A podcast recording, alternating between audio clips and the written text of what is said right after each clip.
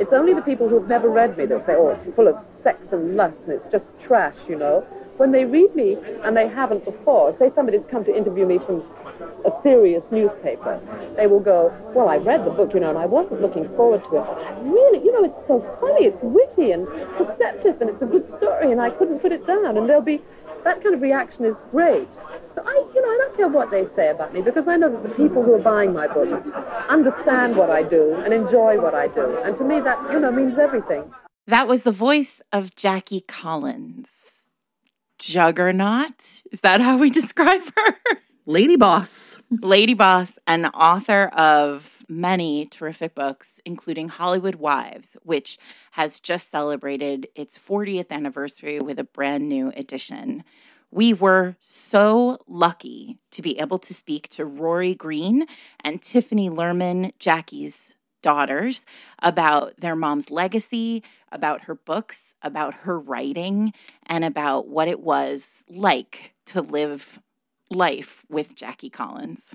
This is Fated Mates. I'm Jennifer Prokop, a romance reader and critic. And I'm Sarah MacLean. I read romance novels and I write them. One thing we'll be talking about today, along with Jackie's legacy as an author and her life as a writer, is the Netflix documentary Lady Boss, which tells the story of Jackie's life.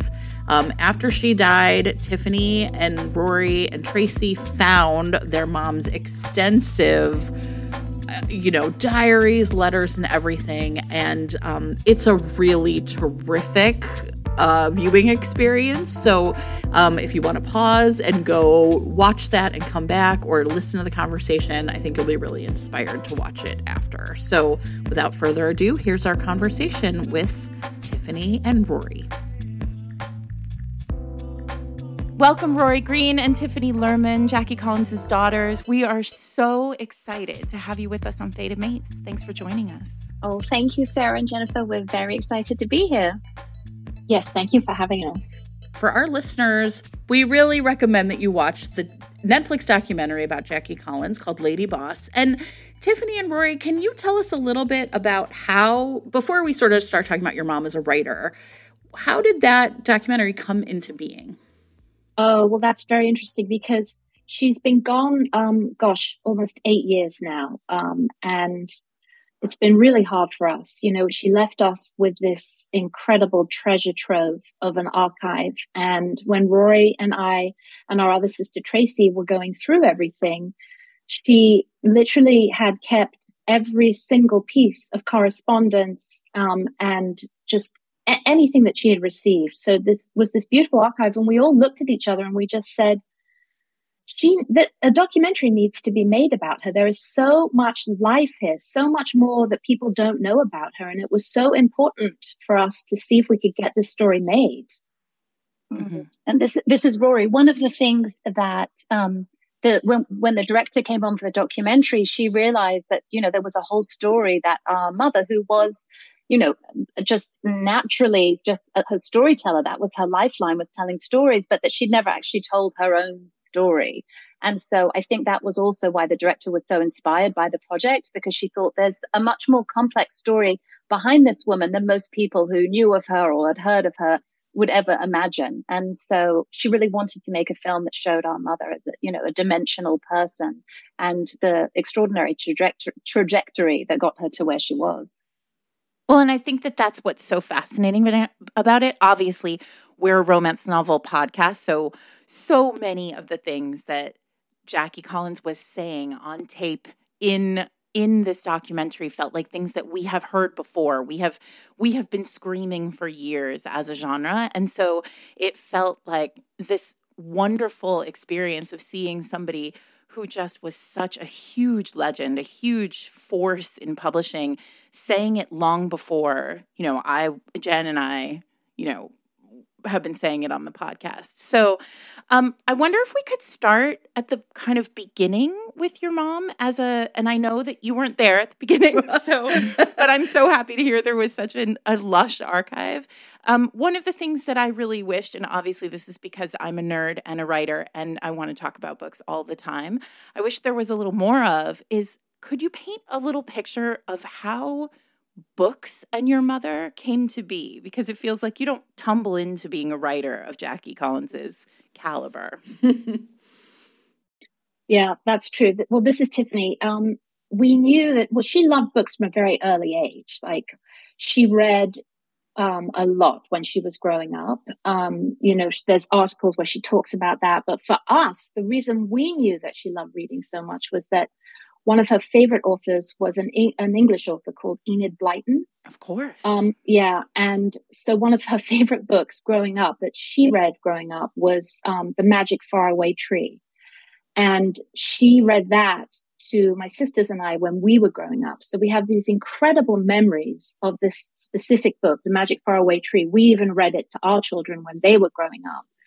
Um, and I think it's it it holds such importance in her life because she loved the cast of characters that was part of this book. And so you know it, it sort of goes into her writing with her cast of characters too. But there was always something happening that was always very exciting. You know they would go up into the top of the tree and they'd be in a different land. Um, and she used to she used to read it to us. She used to do all the character voices too. Um, and it was just it was really special because uh, it holds such importance for us, and we knew it, it, was very important for her too. So that was definitely Enid Blyton was definitely one of the authors who influenced her growing up. But then there were others. I mean, I know Rory, you can speak about that. Well, yes. What was interesting is that she was always so character focused, and she would say that it was, you know, the characters wrote her rather than she writing the characters. Um, and I think that, as Tiff said in the Enid Blyton books, like there was a different character on every branch. And if you, you know, our mother wrote 31 novels, and if, you know, and she has what one of her expertise was weaving all these different characters together. And she was also good at just like painting this brushstroke, like one brushstroke, and you got exactly who she was talking about. Mm-hmm. And so I think when we know that when she was growing up, she was fascinated. She loved those magical fantasy books, but she also loved crime fiction. Um, one of her favorite books of all time was The Great Gatsby.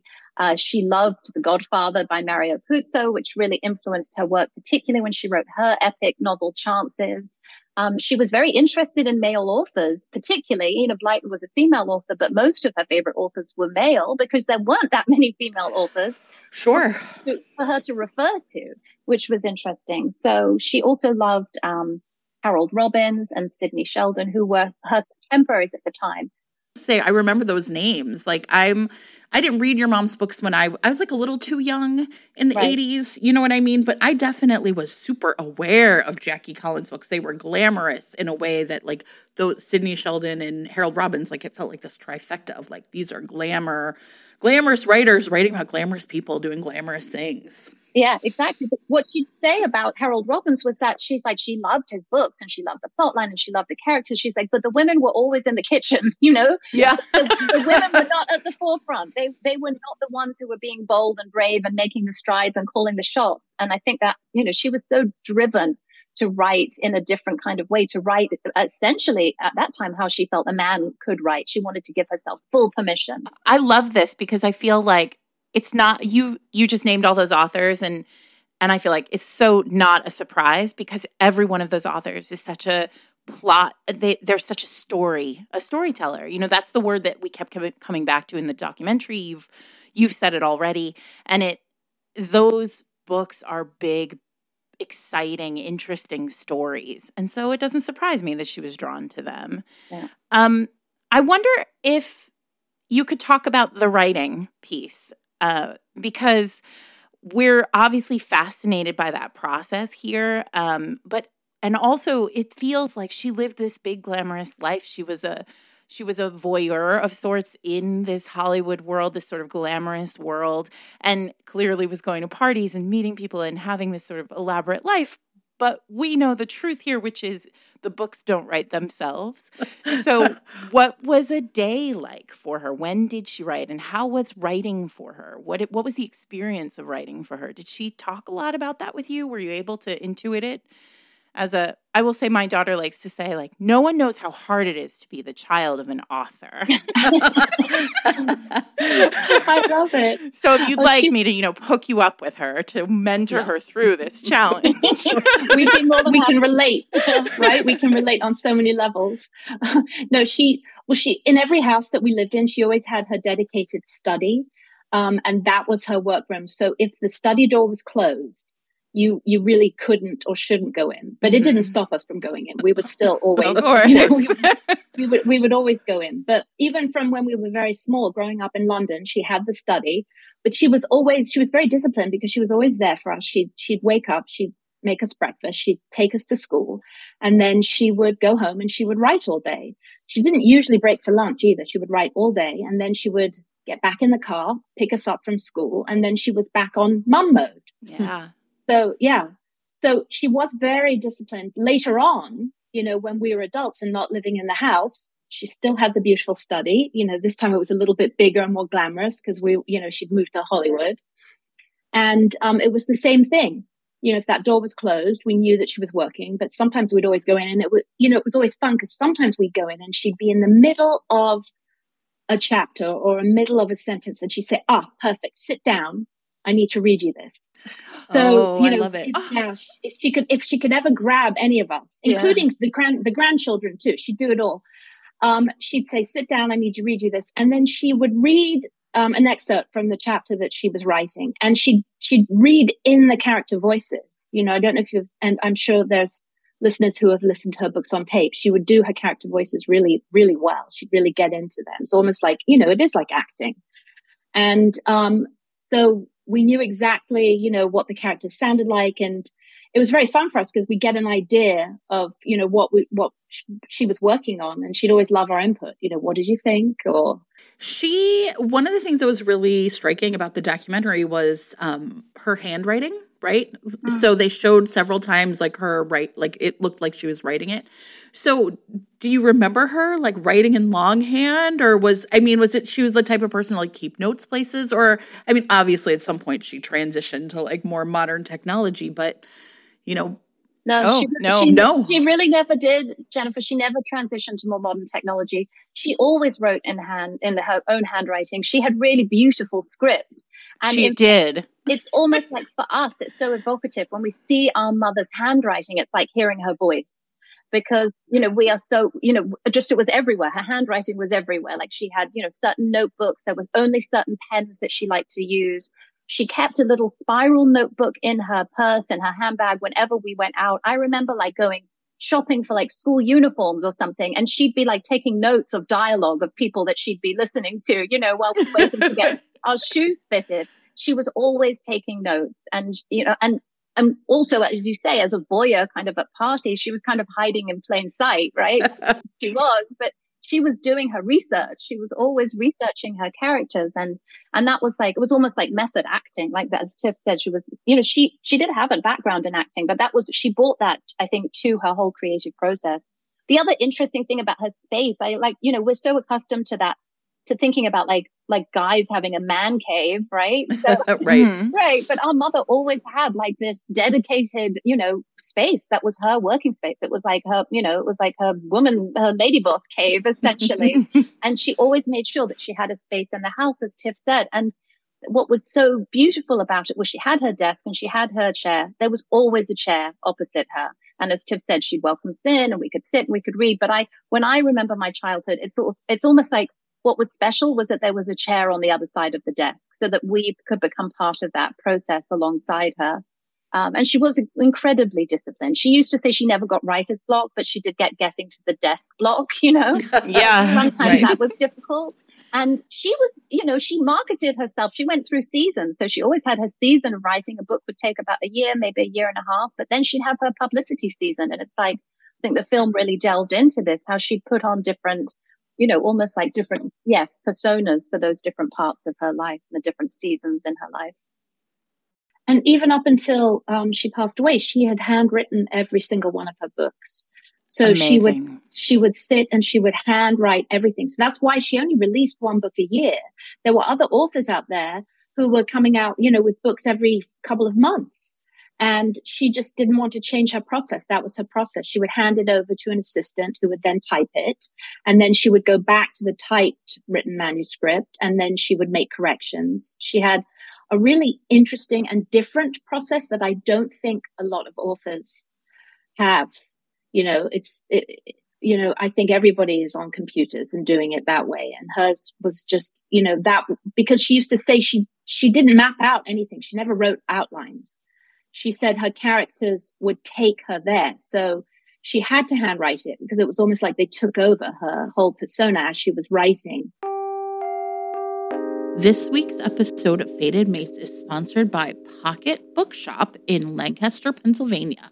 Pocket Bookshop is one of my favorite places in the universe. It's an anti racist, feminist, queer, women owned business in Lancaster, which is right now perfect for a fall visit with pumpkin patches and, you know, rolling golden hills. It's amazing. It's exactly what you want in the fall. But Pocket has launched this very cool thing called Pocket Picks, and it is a monthly subscription exclusively available through them. And the books are curated by the staff at Pocket. So you fill out a questionnaire and tell them who and what you love to read. And they send you every month a handpicked book for you and your reading taste, including, Jen, this is amazing, an introductory letter explaining why they're so excited about the book. So cute. A sealed letter for when they, you're finished, containing their A thoughts spoiler letter. and analysis I love it. sign copies when you can get them, letters from the author if you can get them, stickers, bookmarks, etc. And if it's a new release during the first week of publication, you get 15% off. What is not to love about this? And you're going to be there this weekend. I am. If you're listening to this episode this week, September 13th, on the weekend, Joanna Shupe, Adriana Herrera, and I are road tripping to Lancaster to have a day of talking about romances and meeting romance readers and hanging out at the bookstore. And we are so excited. Tickets are still available. You can get them all at pocketbookshop.com. That's books plural, pocketbookshop.com. Um, or as always, you can check links uh, in show notes. We hope to see you there. Yeah, thanks to Pocket Bookshop in Lancaster for being an awesome store and for sponsoring the episode. So once the book is finished, th- did she have a an editor who was a partner in this, or do you know this? Do you know about this part? I guess. Is- was Yeah. there one? Were there more than one? Was it you know that that relationship is always interesting. It is. It's it's a fascinating relationship, and there were always multiple editors. She also, over the years, had multiple publishers. But to be perfectly honest, her first reader always was our father. So, and and the and again, the Lady Boss, the the Jackie Collins story tells the story of how our father was the one to encourage her. You know, she'd always been writing, and one of the things that uh, that we didn't mention, but that we were just just completely delighted by is that after she died, we, you know, when we were going through everything, we found these books that she had started to write when she was 13 years old. And they were called these things called teenagers, right? And then she, she had different installments. So there was like the French and the Americans. Um, and, and our aunt did illust- our aunt Joan did illustrations, which she would then cut out and paste into these books. They're these beautiful books, but the most amazing thing about them was that there was Jackie Collins on the page at the age of 13, like her voice was right there. And that was just astonishing to see, like at such an early age, how she'd been developing that voice. But, you know, she, it took her, it, she didn't have the confidence when she was a young woman and, and finishing her novel. And it was our father who, you know, just adored her and, and was really just a huge proponent of an advocate for her work. Um, and he encouraged her. And so throughout his lifetime, um, whenever she wrote a book, they were partners in that. So he would be the, her first reader and he would make notes to begin with. And, and not extensive notes because to be perfectly honest, she really didn't like anybody's notes. Fair. That seems Yeah. fair. I mean, if your characters are speaking right to you, it does seem like a bit of an imposition if someone else Exactly. thinks they know better. exactly. But he had some comments. And then she had one, um, an editor in, in, in London called Suzanne Baboneau at, um, Simon Schuster, who worked with our mother for many, many years, and they had a very close connected relationship. Suzanne, you, Suzanne likes to say that she wished she could run a university course on Jackie Collins because, you know, she, she was so enamored by our mother's creative process and about, and, and, you know, again, she would give a few comments here and there, but there was very little editing that happened. But this is so fascinating to me because one of the things that we hear so much, especially in genre fiction and romance, especially, right, is that the books aren't art so much as they are just craft, right? These are these are, you know, a, they're a very nice chair, but you wouldn't hang them on your wall as a painting. and I don't mean your mother's books. I mean all of the books in, in you know the romance genre and many you know many books in genre in general and i wonder would your mother have agreed with that assessment that sort of i'm a craftsman not an artist or did she think how did she what was her relationship to the actual creation the creativity process like i know that obviously like she put on a she put on a persona of jackie collins but ma jackie the writer how did she feel about the work it's going back to what we said at the beginning she just she just felt she was a storyteller and she wanted to entertain her readers. I think that was the most important thing for her. And she used to say, she used to say she'd turn on the television and see the news and see these awful things happening in the world. And she just wanted to give this escapism to her reader, to take them to another, you know, another level, to just, you know, let them not worry about all these terrible things that were happening in the world and and have this escapism moment where they could just enjoy themselves and go on this ride with her. That's mm-hmm. what she mm-hmm. used to say. I think it's fair to say that also that she had gone through a lot of terrible things in her life. Like she'd had a lot of trauma and, and her creative, her creative sense was that it was her lifeline. You know, I think that writing kept her alive. And that's why we hear from so many readers, and she did over the years, but you know, in the years since she died, we've heard from so many readers I mean, honestly saying that's why we get so frustrated when people are so dismissive of our mother's work and say, oh, trashy beach read, because she, it was, it kept her alive. I do believe that, but it also has been a lifeline for so many of her readers. You know, we've heard from so many people who said, like, you know, I changed, I, I changed course of my life, or, you know, yes. you gave me hope, or, you know, you, you helped me find the strength that I didn't know I had. And I think that that really came through her work because it, that that was the same impact it was having on herself as the writer. Right. Lucky was such an inspiration, I'm sure. Yeah. Yeah. Like I say this in the documentary. I say, uh, we heard from so many people, they, they are in a bad situation and they say, well, what would Jackie Collins do? What would Lucky Santangelo do? You know, channel the Lucky Santangelo energy, but it's true. Yeah. Mm-hmm. And be- because, like Rory said, we we have so many messages and we read them. We're like, oh my goodness, like the the way people describe like how just reading this novel and making them feel empowered and making them feel confident that they can make changes in their life because of a character in a book or because of something that our mom said in an interview. You know, it's it's really special. There's a lot of like public ways in which her books and even her as an author for bringing it, you know, for writing this way was really publicly like pilloried. Like there's a really shocking scene where like she has to sit there and let an audience full of people just mm. tell her she's terrible. But oh, I mean, it was really and and and yet I am when watching it and afterwards when Sarah and I talked, we're sure that like million many many more readers had the experience of like no this changed my life right how did she balance did she ever talk about like sort of the public perception of her work versus the way that many other readers, you know, contacted her? Or was she just kind of like, you know, this is what I have to put up with because it's the 80s? I don't know.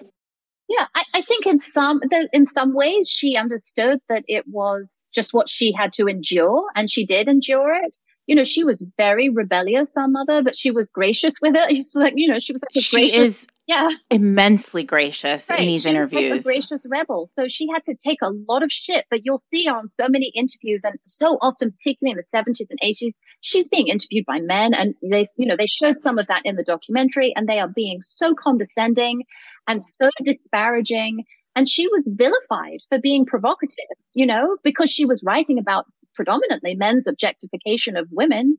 And she had been objectified as a young woman and continued to be objectified throughout her career, right? So she was, she was always pushing back against that. And I think she knew that would come, you know, that would come with some pushback as well. But it's not, she was human, you know, and she was, she was a sensitive person. She was a creative person and a lot of creative people are highly sensitive. So I think it definitely hurt her but she was also incredibly resilient and she had just learned over the years how to bounce back, or otherwise she wouldn't have been able to continue in career in the way that she did. And also at the end of the day, as you said, she understood that in fact, you know, that was only a small percentage, the critics, the haters who were lashing out. Majority, she had such a, she adored her readers, you know, and she was, she was so open to connecting with them and hearing their comments. And, you know, Tiff and I always say, you know, it's such a shame. She would love to be here now, particularly with the rise of, you know, all the ways that you can connect via social media. She had just, she'd been really into like she was tweeting and getting really into to Twitter and a little bit on Instagram. But there's so much more now that she would love to be engaged in because she loved that, that relationship between her and her readership. Did she have a group of other writer friends who were in the world with her, um, who she talked about writing with or who you who she interacted with? Well, she had her contemporaries like Danielle Steel and Judith Krantz. Um, I mean, she didn't, she wasn't in any sort of like writing groups or anything with no, them. No, she no, would see them, yeah, she would see them like socially, really, only socially. And I don't know how much they talked about work, but I do know that they they would, you know, mingle. They were at dinner parties together, and they definitely emailed um, and so she was very supportive of other authors, especially female authors. Um, and she was always being sent, um, you know, new manuscripts. Would you mind, you know, and being asked, would you mind giving us a quote about this? And she, you know, she would always give a lovely quote. She would always read them too.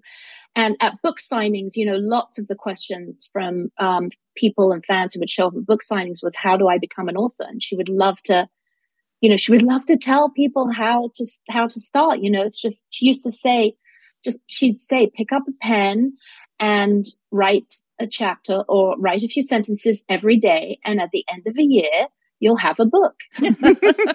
so simple, so exactly. easy. I know.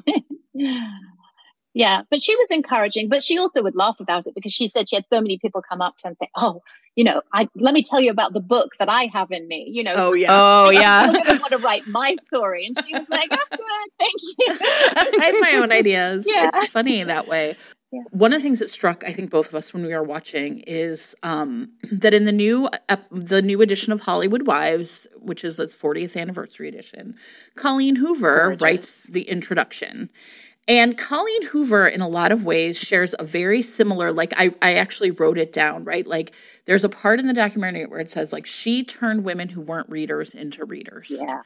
And I think Colleen Hoover has that same exact profile. Like, we see many people who are like, I didn't even know I liked reading until Colleen Hoover. Yeah. So I also think there's a way in which, you know, she was like capturing something about the way, um, like in, in her time, right, about like how women and girls interact with fiction that does tell us like women's stories and girl stories are kind of stupid or silly. And she really, you know, taps into that. But she was such an astute businesswoman in that way, right? So was she aware at some point of like, I've harnessed something like in the business of writing that no one else is really doing? That's very interesting. Yeah. I mean, it's incredible the trajectory that Colleen Hoover has had. I mean, it's, it's unbelievable. Um, and I think that, um, I think she really would have enjoyed like meeting with her and, and getting to know her now. I mean, it's, um, but it, it, you're right. It is the same. She's given, she's given, uh, women and readers who never have read before this opportunity to really enjoy reading when they've never had that you know inclination to pick up a book before. You know colleen says very clearly that women have uh that women need to be stronger. Well this is the quote from jackie. Women need to be stronger. Women have have always been pushed into positions in the bedroom the kitchen the workforce. My books are successful because i'm turning the double standard on its head. And then colleen says to say that she paved the way for writers like myself is an understatement Jackie Collins' daring, unapologetic stroke of the pen, combined with her glorious wit, has single handedly given creative license to new generations of authors and storytellers. And I think, Colleen, it's not, it's fair to say she means women and other people who have not been heard over the years and have not been storytellers. Yes, I think that's absolutely true. And I love that sense of giving voice to the voiceless. Um, and I think that's why, again, coming back around to the theme of her being a lifeline, I think that's the sense because so many people was like, well, you know, they, when they open up the books, it's like they discover, they see themselves reflected or, or they get lost in this fantasy world and they see that there's another, they see possibility. Um, I think she did this beautiful balance of juggling, you know, what felt very real and then what felt very fantastical in a way, you know? Yeah. When people think of our mum, they think of, oh, it's just glamorous Hollywood, but she actually wrote like a very diverse spectrum of characters. Mm-hmm. And this real sense of women, the heroines of her books being being women who thrived, who could thrive. Yeah. And um, you know, I I was talking to somebody in publishing the other day about about your mom and we were talking about how you know publishing the business of publishing referred to your mom and Judith Krantz and Barbara Taylor Bradford and Danielle Steel as sex and shopping books. That's how they called them, you know, in this, you know, in the back room when they were talking about them in marketing. And you know, that often she was mentioned in the same breath as Jacqueline Susann, who, of course, was the generation before her. But in Jacqueline Susann's books, people die. You know, the heroines die. And in your mom's books, heroines thrive. And of course, the books are far more than sex and shopping, but publishing was all men at the time, right? You know, everybody making decisions. So there was also this sense of this was so new and such a fresh idea that we might live this kind of life and also survive. And it feels so simple, but transformative. She was allowing women to take control of their lives through her writing, which, and they hadn't had this expression or, or way of being able to do it before. So she was, she was allowing this sort of confidence building this confidence in her readers. And that's what they came away from reading the books with. Wow, I can do that. That was her motto. Girls can do anything. You know, she really instilled that in my sisters and I, you know, that, that girls can do anything. So we grew up thinking, you know, we, we could do anything basically. I mean, you know, realizing a much harder world out there, but, but we're, we're very, she raised three very confident, uh, you know, young women. Um, and as we grew up, we knew that. So, I think it relates to the her readers too. They they sort of felt that they could gain this confidence after reading. This week's episode of Fated Mates is sponsored by Angelina M. Lopez, author of Full Moon Over Freedom. Well, Jen, as you know, uh, After Hours on Milagro Street, which is the first book in this series, was one of my very, very favorite books of the last year. And now Full Moon Over Freedom is the book that I have been waiting for. It's finally out. It was out earlier this month, and I'm so excited to finally get to talk about it because, all right, our heroine, Jillian Armstead Bancroft, was the perfect child. She was class valedictorian. She was like town darling. She was a perfect witch, uh, a wife and a mother. And then she left Freedom, Kansas, like full of hopes and dreams and have having been like perfect in every way. Problem is, sometime after leaving Freedom, she got cursed. Uh, oh no. Uh-huh. So, uh, and this is not not a small curse. This is a pretty big curse. She's not able to do any magic at all. She's lost her whole magical life. So, in order to fix it, she has to go back to freedom to like work it all out. And by working it all out, she through the structure of the book, she has to do a bunch of bad stuff. Oh boy. And one of the bad things she wants to do is like just cut loose and have some like no strings attached sex. And uh, Nikki Mendoza turns up um, and she thinks this is all great because Nikki and she were together a long time ago. He was her first um, when they were younger, and now he's back for just one weekend. So he is the ideal man to launch her down the path of ruination, except Nikki is also cursed, and he was cursed from the moment they touched back in the day when he was cursed to love her forever. The best kind of curse. Stop Amazing. it. Stop it. It's so good. Yes, we love Angelina here on the on the podcast. So please check out um, Full Moon Over Freedom. It is available in print, ebook, and audio wherever books are sold. You can also subscribe to Angelina's monthly newsletter and get some fun, cool flashback chapters from Full Moon Over Freedom on her Patreon. While you're at it, read After Hours on Milagro Street too. Yes.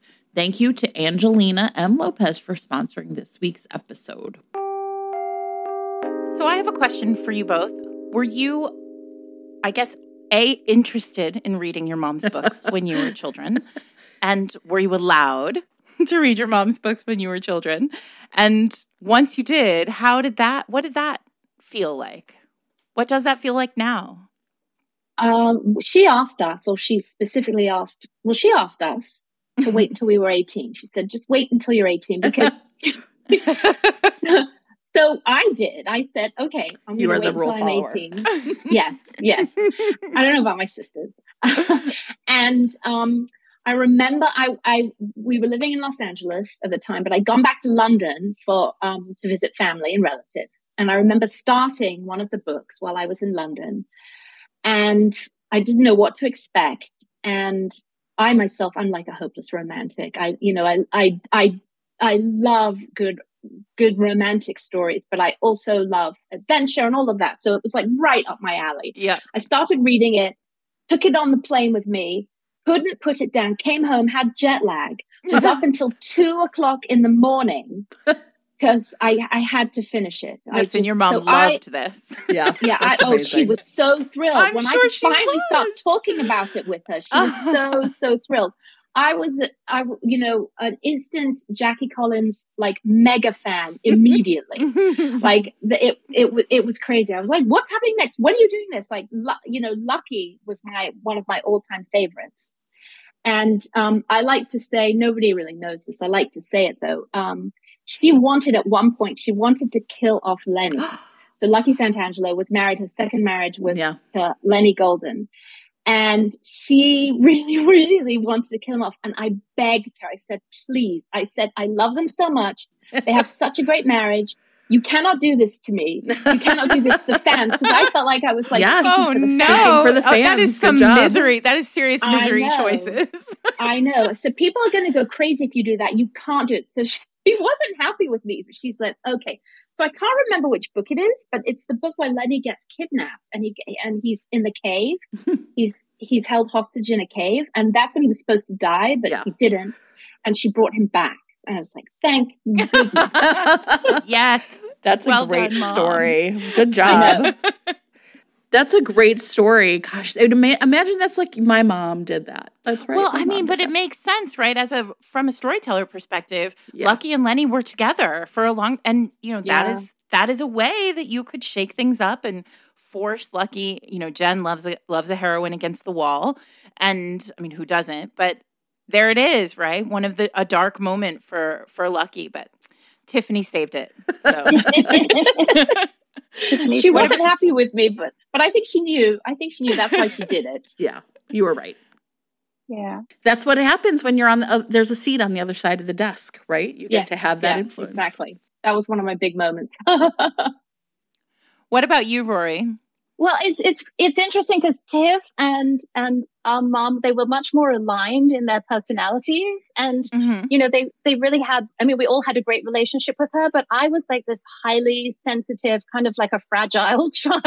you know? like there's always one in the family, right? Like I I, and I, I just feel like I was drawn, like I was, you know, writing poetry and I was reading Judy Blume and, and, and I knew what my, I kind of had a sense of what mum was doing down the hallway, but I wasn't exactly sure what she was doing. So I think she was quite protective of me, particularly because, yeah. you know, she knew that she kind of had to hold things back. So, I mean, I also read her work when I was 18 and, you know, I, it's it i thought it was fun and fabulous but it wouldn't necessarily been what i would have been drawn to read at that time um, so it was interesting but i continued you know um, to be a we read every single book she ever sure. wrote of course and you know we were hugely supportive of her work and it was and it was and i was and i'm also a writer so it was and we so you we used to have conversations about writing um, which was also really fun for me. But i know as a kid like probably everybody else around me was fully getting their sex education from my mother yeah i'm sure. Well I, you were getting yeah. yours from judy Blume, like many other girls so. Judy got had my back covered yeah were there books that were like favorites with readers? I mean, this is always like a really interesting. I mean, Lucky Santangelo, I think clearly. I mean, I I heard that name and felt like I was like, oh, I remember this, right? Um, or were there ones that were her favorite? Well, I mean, definitely Lucky. That's why she continued her in so many books, for sure, Lucky. But uh, one book that really stands out that she loved was uh, called American Star. And it's like this epic love story Um, and uh, it's a fan favorite as well, reader favorite as well. Um, and actually, I need to reread that because I haven't read that in several years, and so I I really want to go back to that. And then also, um, Lovers and Gamblers was uh, it happens to be one of my favorites, but it was also one of our mother's favorites. Um, and that was um, that was an early earlier book, 1978, seven yes. Uh, so it was before Chances and before Hollywood Wives um, and it was really when she started writing this kind of epic genre where it took you all over the world and so many stories weaving into each other. Um, and we're so we're so excited right now because um, it's being adapted to be made into um, a television um, uh, show, a television sort of uh, yeah miniseries. Um, so we know that she would be thrilled. So we're really excited about that. We can't wait for that to happen. To sure. Sort of bring her bring her to a new bring these characters to new, a new generation, right? Yes. yes. So exactly. I have a question that's also kind of related to like which is she recorded her own audiobooks, which is I mean, audiobooks are so big now, right? I mean, they just say that, you know, this is like a sector of publishing that is like booming. So, have you I mean, but she didn't, as far as I can tell, record all of them. So, uh, was there a reason behind the one she chose? Was yeah. I mean, to be honest, we don't actually know. Like, I was shocked to discover that Hollywood Wives hadn't that she hadn't recorded Hollywood Wives in audio, and it has been recorded and will be, and it's coming out in July for this 40th anniversary by a fantastic narrator called Emily Tremaine. But we were quite surprised and we we don't know. We don't know why that particular one it might have been a contractual thing. I'm not sure. Like we don't know why that didn't happen.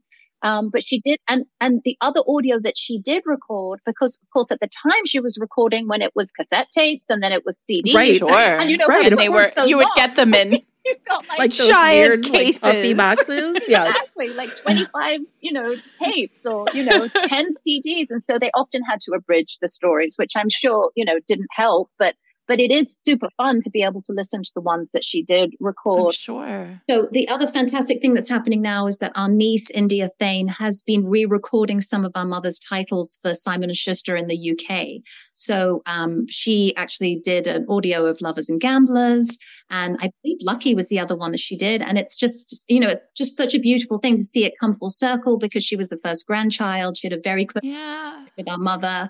And, you know, she really had listened to also, as Tiff said, you know, she'd been on the receiving end of hearing our mother read. So that's a reflection, hearing her reread the stories now.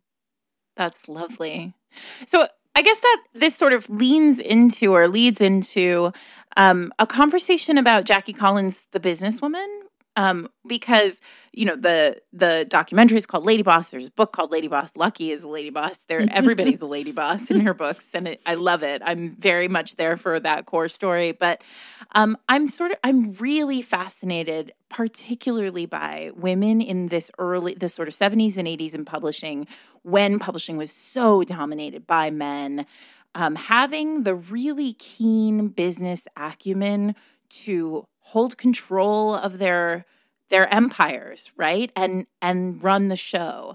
And I wonder if you could talk a little bit was that um was that intuitive for your mother? Was she always thinking about business as well?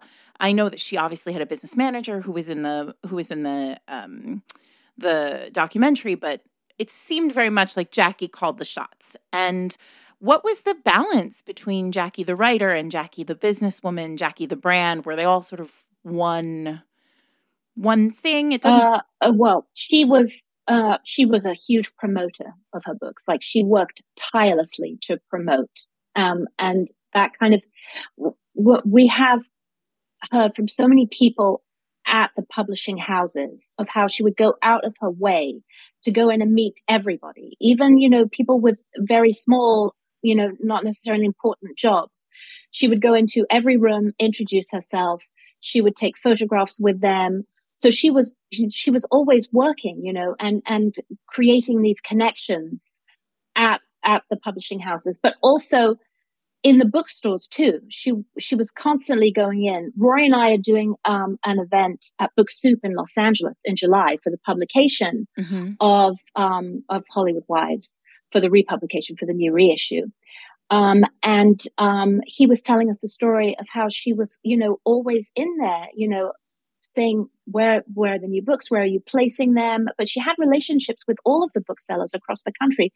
You know she would always go in and either sign books or make sure you know how are sales going? Do you have enough? You know when we look back and we see email and correspondence between her and her publisher she's asking all the important questions you know how many books are being sold when are they going to be there? And you know she'd put us to work too you know whenever we were in a bookstore we'd have to go and we'd have to look and see how many titles were there. And if the they shelf. were take it out put it up on a prominent place on a shelf so that someone perusing would see ah jackie collins.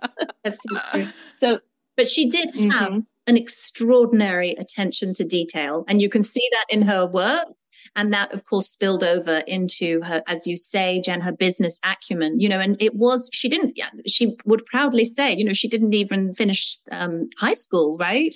So she didn't consider herself at all kind of well educated or intellectual in any way whatsoever, but she had this business savvy. It was definitely intuitive.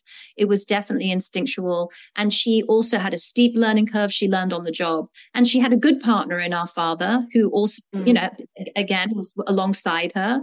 But, you know, she would read, you know, every single contract. She'd be asking questions. You know, she'd always stand up for herself. You know, she always would hold her ground and ask for more. You know, she was never in that situation where she was like, oh, well, I'll just accept what they've given me. you know, mm-hmm. I mean, I mm-hmm. think that she got some of the highest, particularly certainly for a female author. I think in the 80s, she was awarded some of the highest advances ever in publishing.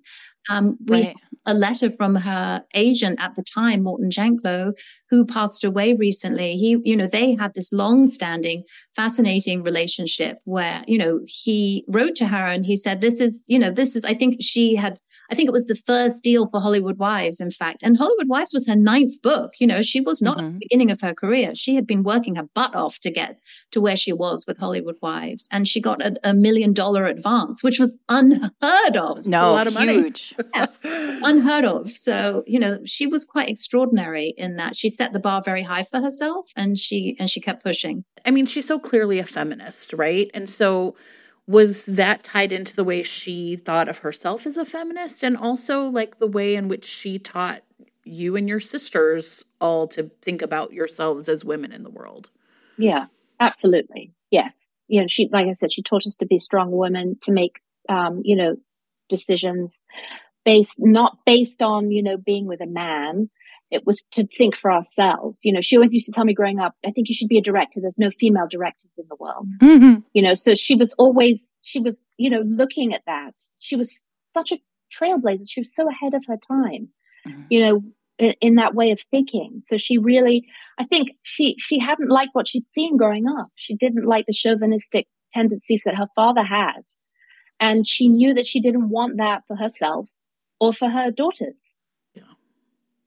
And so, but simultaneously, what a gorgeous representation of how feminism can exist alongside partnership which is really a big piece of your your mm. mother's life personal life and also her books there's there is space to be a strong lady boss feminist and also have love and partnership and support and have be equal with that partner yes i mean she was just you know very focused on equality that was incredibly important to her you know she she was so frustrated by the injustices that she saw particularly around women and the way that women were demeaned or diminished and as you say, she was walking through these worlds that were just populated by men. So she had continued to have a felt experience of that life, right? Where she and and she did she was hugely respected in the publishing industry but i'm sure she still encountered sexism at every gate you know?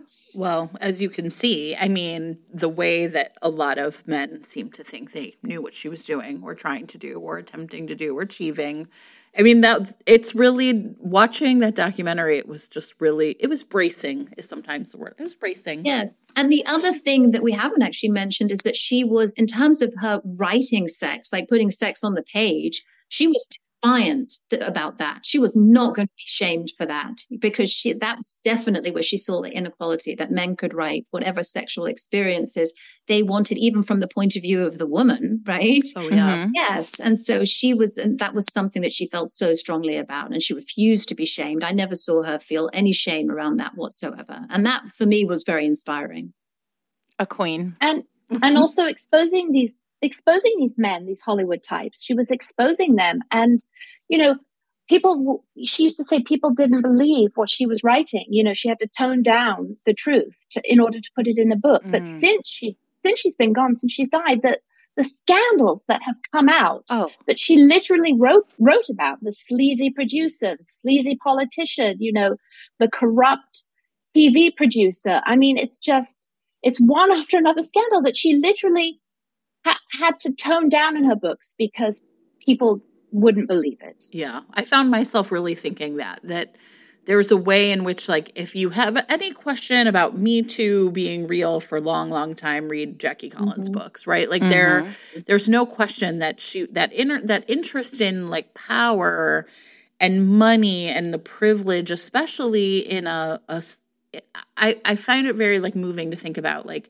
taking on the industry that like tells you how to like see the world right mm-hmm. i mean mm-hmm. think about how it filters into you know like you know we watch tv and movies and that's how you see the world and to be a, a, woman to say i'm going to tell you about that world in a different way i mean it's a visionary it really is mm-hmm. yeah she was a visionary and also having reread hollywood wives uh, it had been many years since i had read it but i was just so struck by that when i was reading i was yeah. oh my god she just you know she had named all of it right she it was right again mm-hmm. right there in those chapters on the page and she she was very exposing. And i think that's why at the time it was it was quite shocking. Like nobody had ever written a book like that. But and she would say still that people would still come up. There was something she was so interesting with it because she wasn't threatening with it. Like i do think she threatened men but somehow I think she also used her own sexuality and her own power, right? Because she was a very beautiful woman, right? So she would also attract men. But she told these horrifying, I mean, my skin was crawling sometimes reading Hollywood Wives at some of these scenes. Mm-hmm. I knew they were true. I knew they had things,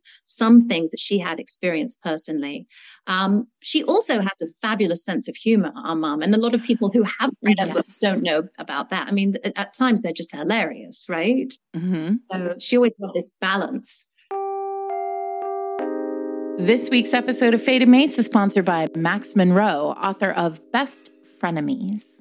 So, Katie Dayton is a hardworking teacher and it is spring break. And you know what? She is going to treat herself right. She books herself a vacation rental. She's going to go have a great time for the week. The last person she wants to get stuck with, especially, is her arch nemesis from work, Mac. Uh. Houston. Perfect. And yet somehow this man has been accidentally booked into the same spot as her for the week. And so now no. they're going to have to figure it out. But this involves things like him accidentally seeing her naked, oh, right? Like, God, is, isn't that always the way? Of course.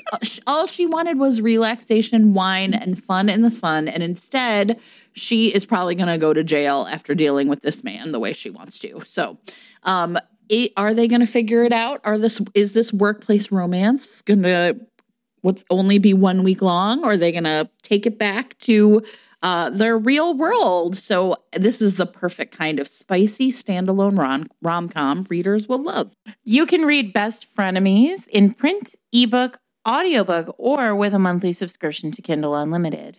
Thanks to Max Monroe for sponsoring this week's episode. I think that uh, if we can talk a little bit about Hollywood Wives, because it is, would we say this is the book that that sort of launched her into the stratosphere, know, the, the, stratosphere right? yeah. of publishing? It feels, and I think we've sort of touched on why it was such, why it was so amazing for readers and why readers came to it. Obviously, there's you know all the things that come with a Jackie Collins book. It's it's fun and it's lush and it's lavish and it's full of all these stories and people who we see and and and you know idolize. And it takes them all it brings them all down in a, in a lot of ways to to re- real life. But it also feels like normal people like me would read this book and say oh wait i've seen i know this guy. I don't know this guy at all right? I've never been in hollywood but i do know a guy like that.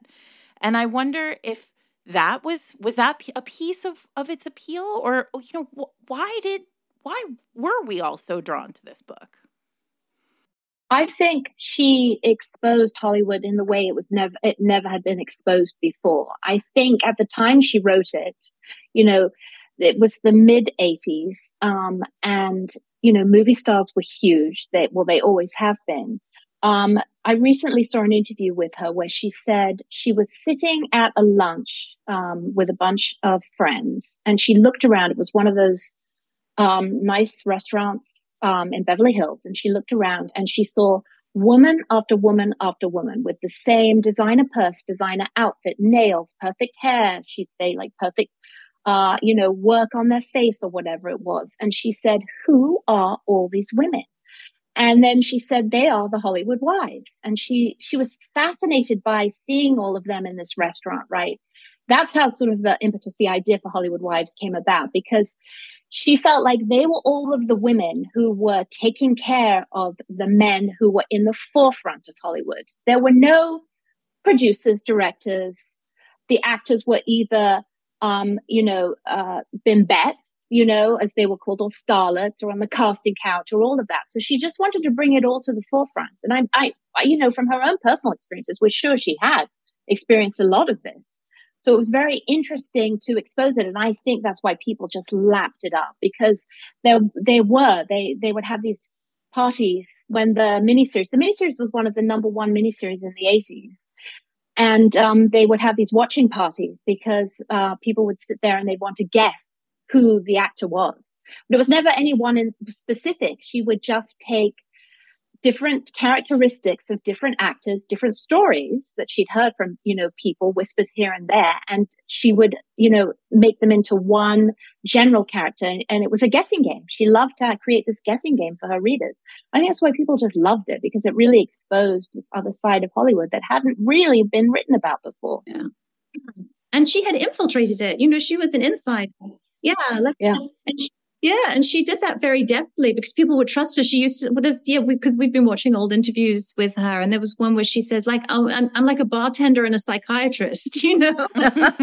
like people are just like drawn to me. They just come and sit themselves down and tell me everything. And meanwhile, she's, you know, like surreptitiously taking notes under the table. Yeah, knowing she's Jackie Collins. Exactly. Right. so that's kind of hiding in plain sight. But that was her personality was like that, that she was so, she was such a warm and welcoming person, right? Right? And she and people did feel incredibly comfortable with her. But I think that also comes across just her narrative voice, and I think that's why readers feel so comfortable. And you know, as you said, Sarah, like, hey, I you know, I know that guy because you know she again, she could just encapsulate a certain character on the page. And whether it was somebody in Hollywood or somebody that you're working with, you know, in your office or, you know, a kid mm-hmm. school or whatever, it's like she was able to just, just in, in a, in a short sentence, um, really they would just jump off the page and you knew exactly who she was talking about.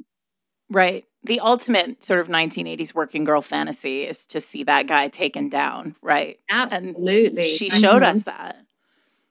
Everyone knew, right? Like this was Joan Collins' sister, and that she had really experienced so many of the things that were in her books.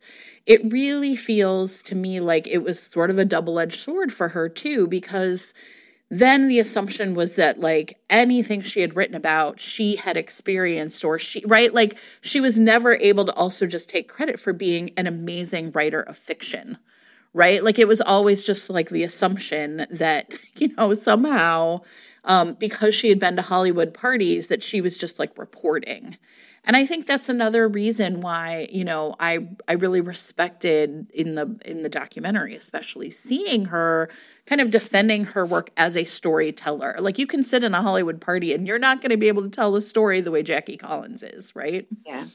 Yeah that's so mm-hmm. we often end these conversations asking uh, asking writers to talk to us about you know what endures from their books what the what what the mark is that they've left on fiction. And I feel like this is one of those questions that uh, we're so happy we have you because often writers don't they don't think of it that way. But you all have thought about it this way, I think. So what is the mark that your mom left on fiction? Oh wow. yeah, that's a broad question. You go first. Yeah. yeah you I, go first. That's I go nice. first. Yeah. What is the mark that she left on fiction?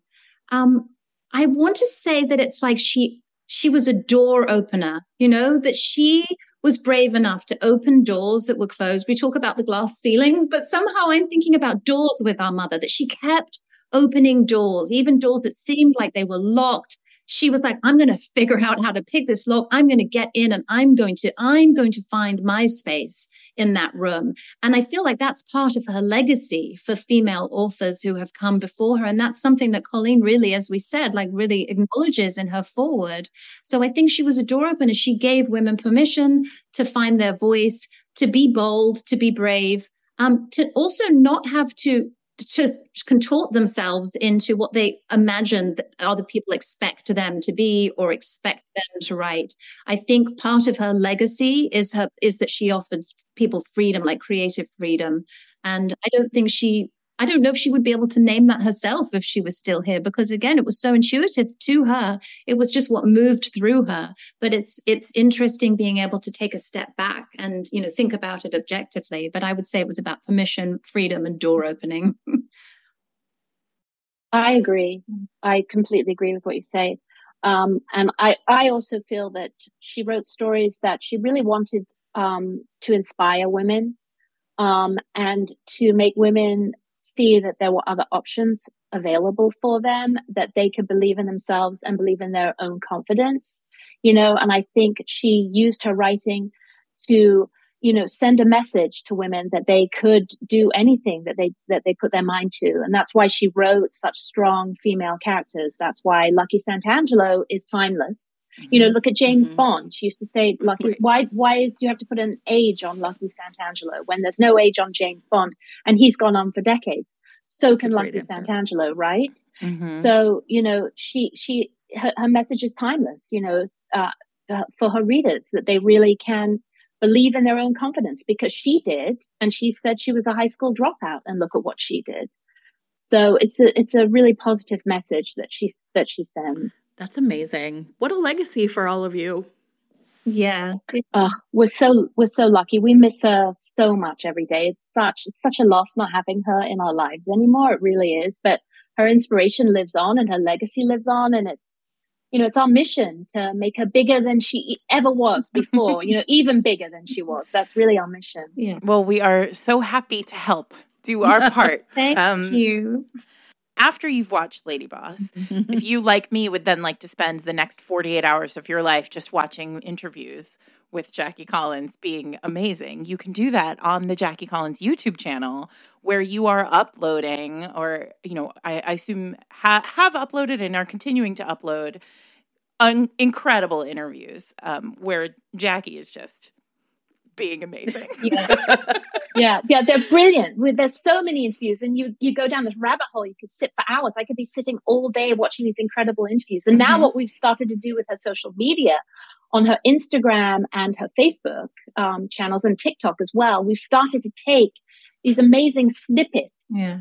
of parts of the interviews. You know, with these great sound bites yeah, that I feel like they could go viral. There's there's definitely a soundbite in there that we've got that's going to go viral. Yeah, and where she's you know where she's saying everything that we spoke about. You know. Yeah. And it's it's super fun for us to be now running the social media channels because we get to still interact with fans or you know at least see comments every single day um, about the impact that she's had. And if we ever ask questions like, "Tell us how Jackie Collins changed your life," you know, it's so fun reading the stories and you know, it's, and for us, like, you know, this September, she'll have been gone eight years, but she just, it's, she just feels very, you know, her energy, her energetic presence still feels very vivid because, you know, we get to continue her, her work and work with, with the estate and the social media. And it's, it's a joy for us. Well, we'll put links to all of the social media accounts in show notes so our listeners can find them easily. Um, the book is Hollywood Wives. The 40th anniversary edition comes out July 11th uh, in the United States and I assume all over. Um, but we are so excited. It is such a romp. I had the best time reading it. Um, thank you to Rory Green and Tiffany Lerman for joining us today. We are so thrilled to add your mother to the Trailblazer series. It's beyond exciting for us. Oh, Willis. Oh, thank you so much. Thank you. That might be my favorite Trailblazer episode so far. You know, what's interesting is, and, you know, you and I have talked extensively about, you know, we were reading when Jackie Collins was writing books, right? Yeah. And one of the things, though, is um, I was very aware of Jackie Collins when I was a teenager, but I didn't really read a lot of Jackie Collins books. I don't think. Um, I, I knew that they were like romance adjacent, mm-hmm. not necessarily like mainstream romance. Um, and I was so inspired by that conversation. All I want to do now is go read every Jackie Collins book. I definitely read at least one Lucky Santangelo book. Same. Um, and I remember Lucky Santangelo, like I remember the the mini series. I remember my mom, my parents watching that. Um, I was clearly too young to be watching those, but you know, I was also too young to watch the Thorn Birds. And it's sort of those two are sort of like somehow interconnected in my mind as viewing experiences from my childhood. Watching the documentary, it felt like I was very aware of like Jackie Collins as a superstar, yeah. right? Like like a so personality. Much, yes, right? So and I you know, I think part of it is you know, we all there were less there was less channels, right? So I mean the part where she was on with um God, who was that guy who did all the interviews uh, with the glasses? Um I think watching those, like those were shows I watched. So kind of like you know, Dynasty and Joan Collins, it was all of that was like a big part of like the ether of like that time period. And you know, watching her, I was like, oh yeah, I remember seeing this woman. I remember her, yeah. her whole vibe. And of course, right? as a romance writer, and as a romance person, you stumble across that Barbara Cartland, Jackie Collins interview periodically, like over yes. the course of the last of my career. I've seen that a few times. And it's so horrifying that like someone who arguably was so committed to stories of manners in Barbara Cartland, that clown, would come onto a stage, sit next to someone on a couch, and then just like shred them. And Jackie comes off as so graceful and gracious and intelligent and yeah, like she's not backing down. You know, just brilliant. Like you just want to there's no question who wins that even though Barbara Cartland if you watch the whole video, we'll put it in show notes the whole video. Um Barbara Cartland just talks over her the whole time. It's gross. But Jackie comes off looking amazing, as she always does. She's so good at the job, at you know, taking the questions that are that we've all fielded over the years, the comments that we've all fielded over the years, and just making people seem small without making I think them feel small, which is yes. hard. What a trick. Impossible to do. Um listen, I said this at the end of the interview with with Rory and Tiffany, but you if if you do not miss the YouTube channel where they have yes. curated all of these um these interviews and you know where we got the clip from from Jackie for the beginning of the show. I'm so glad we got to talk about writing. Yes. That was the one part of the documentary, right? Like the documentary is about her life and her influence and of course like it's a lot easier to show that with you know like like the footage at hand. Mm-hmm. but we were really interested in like hearing about her life as a writer. And you know Sarah and I had a big list of questions. We were going into it thinking like we're not sure that you know anyone could answer these questions for someone else. But I was so thrilled at you know, they love their mom as their mom, but like they are so respectful of her work. Yeah. And I thought that that really came through and it really impressed me so profoundly. I don't know. I was really moved by that episode in in just that conversation. And, yeah, because yeah. there was a real sense I think and I think this is something that you that you you find when you think about authors like her who are personalities it's hard to kind of imagine them in yoga pants, unwashed right. on deadline, right? Right.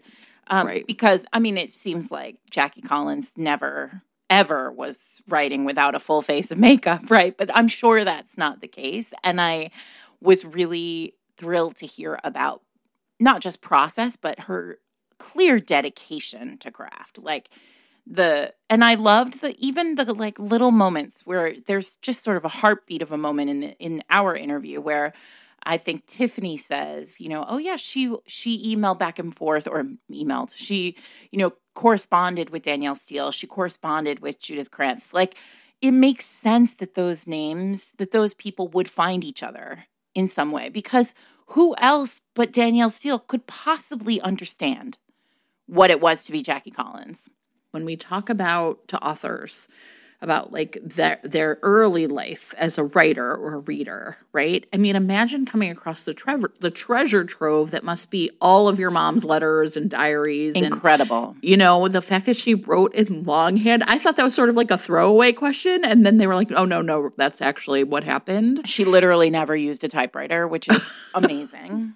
Lady boss. That's all I have to say about that.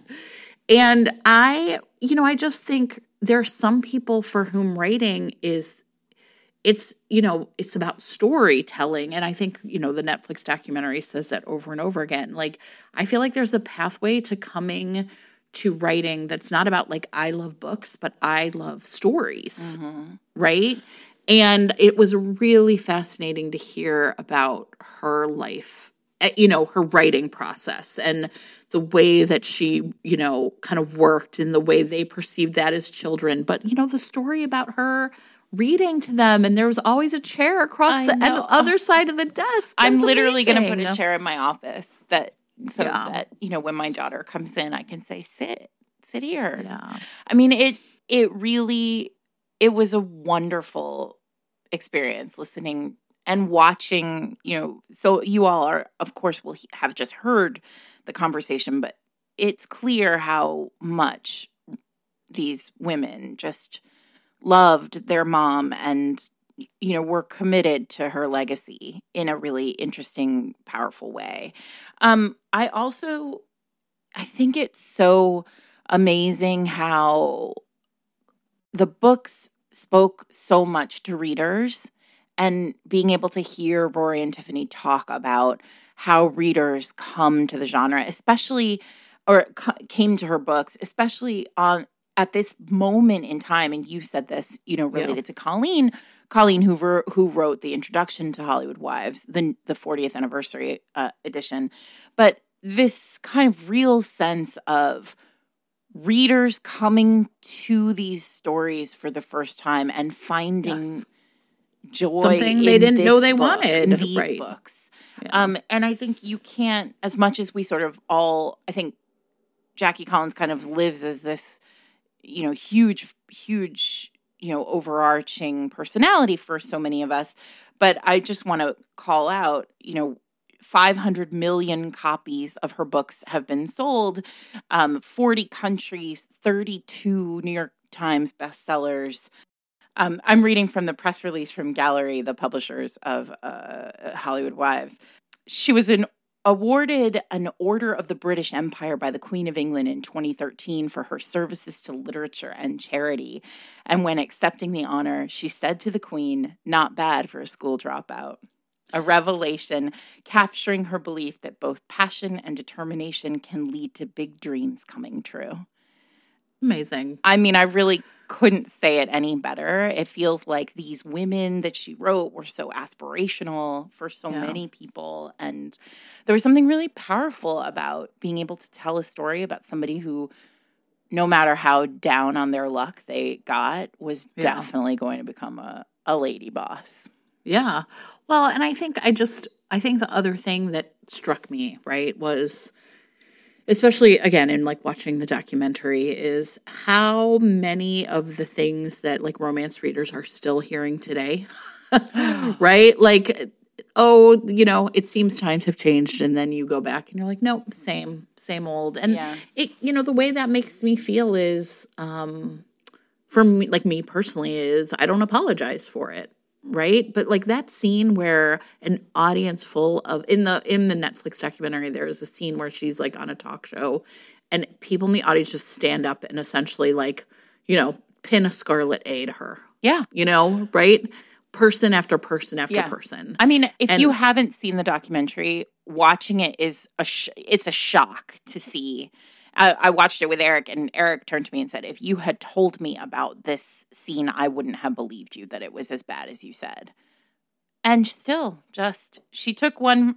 Listen, Jackie Collins walked so the rest of us could run on that front. Yeah, right. And I think that that was that was the part that was very I don't know. I think there's a it's funny. I think that sometimes there's like a conversation about you know the cultural way in which romance readers are always in a defensive crouch. Mm-hmm. And I mm-hmm. feel like I'd be like see exhibit A. Yeah. B, C, D, E, right? I mean, I mean, and if you think about it, right? Jackie Collins, Danielle Steel, uh, Colleen, Emily Henry, like we are seeing it even today, the sort of yeah. big giant, you know, the big giants of, you know, when whatever the year is, right? Whoever the giant is that year, having to sort of defend.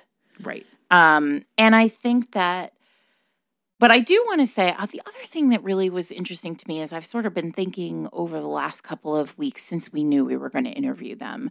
Um, I've been thinking a lot about like how I mean, we don't talk about Jackie Collins' book as romances, right? right? Right. And I don't think they are romances. That's not what they're trying to do. That's not the story or the fantasy that right. they're selling.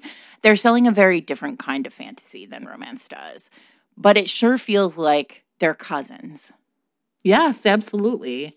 Well, and I think it's interesting. I, I found myself thinking so much about books that were written sort of contemporaneously, right, with Hollywood Wives or in the wake of Hollywood Wives, I would say, right? right? Especially um, categories. That, yes. And that's what I was thinking. Like, I bet that those, right? I bet that the, the, the categories I was reading in 1984 and 1985 about sexual harassment at work. Yep.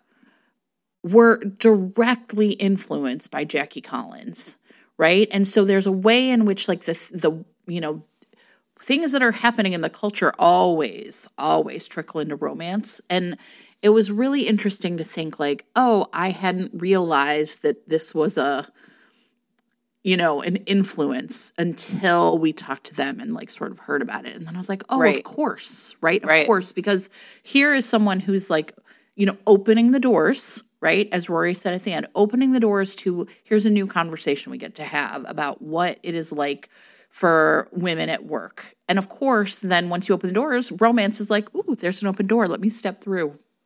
Let me see what I can do in that space. And it's hard to imagine, like, you think about, say, Judith McNaught's Perfect or, you know, a number of Sandra Brown books, you know, during that time where they walk right up to the wealth line, right? To the yes. sort of these jobs that are, that glitter.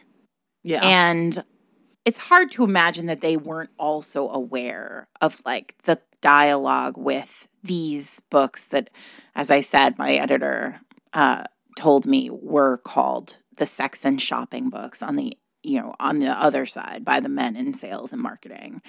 And they weren't again not romance but definitely that the wealth piece the sort of fascination with extremely power. wealthy powerful men in those categories and single title contemporaries of a particular it's a particular voice that's being you know that you can see a through line through in romance um, and it had to have been the influence of Collins and Steel and Krantz and Barbara Taylor absolutely. Bradford. Yeah, absolutely.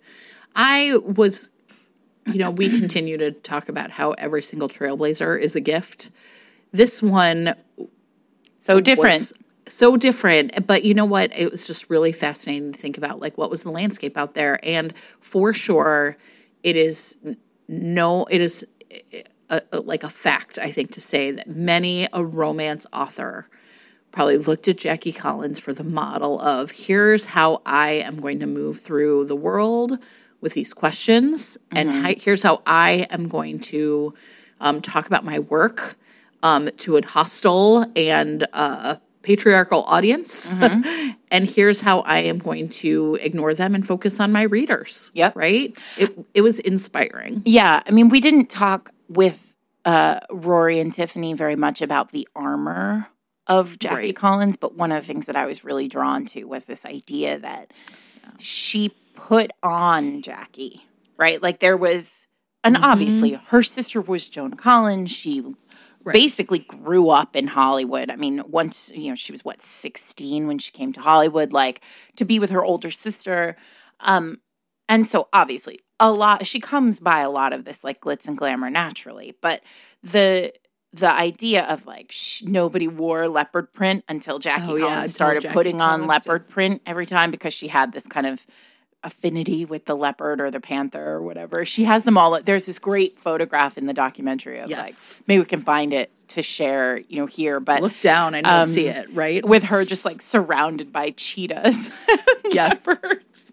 Amazing. and it's fantastic. And I just think this idea of like donning armor to face the world Yeah. when this is the work that you're doing when you know you are sort of constantly shining a light on like misogyny and the double standard and you know the way women are treated and the way power is you know passed on from person to person in these places and i think the armor it is there because she was literally going to war every time she sat down. Yes. She didn't know what Merv Griffin was going to ask her or what Oprah was going to ask her. And, Right. you know, when you look at all these interviews, there's always the same, you know, it always dances up to the, you know, well, the scenes are so sexy and how do you do Yes, it? And like, right. what about who, you know, who are these salacious people and can you name names and what did happen with Marlon Brando? And like, I imagine to field those questions, which are so critical to your brand, like, and your readers are asking them, and also, you know, Yeah. hold hold to your firm belief that you're doing a thing and that you're, you know, a kick-ass writer, as she described herself. Like, Right. Absolutely. Yeah. you got to I mean, put on the leopard print to do it. Sure. And that was, you know, and I think the other thing I was really struck by is outside of Oprah, it was so many men. It was Larry King. Yeah. I finally remembered Larry his King, name, that's who you right? yep. I was like, you know, the glasses, you know, that it was so many men. And you know what, though? I, I think often about when Stacey Abrams went on the uh, Stephen Colbert Oh, Stephen show Colbert, and he made her read and he made loud, her read. I mean, this, to. yeah, I mean, this, you know, this men calling women to task in this way, right? It is, has not has not changed. Yeah. and I think it's it was really. F- uh, uh, I cannot say enough about how if you've not watched this documentary, you should. It is terrific. Yeah.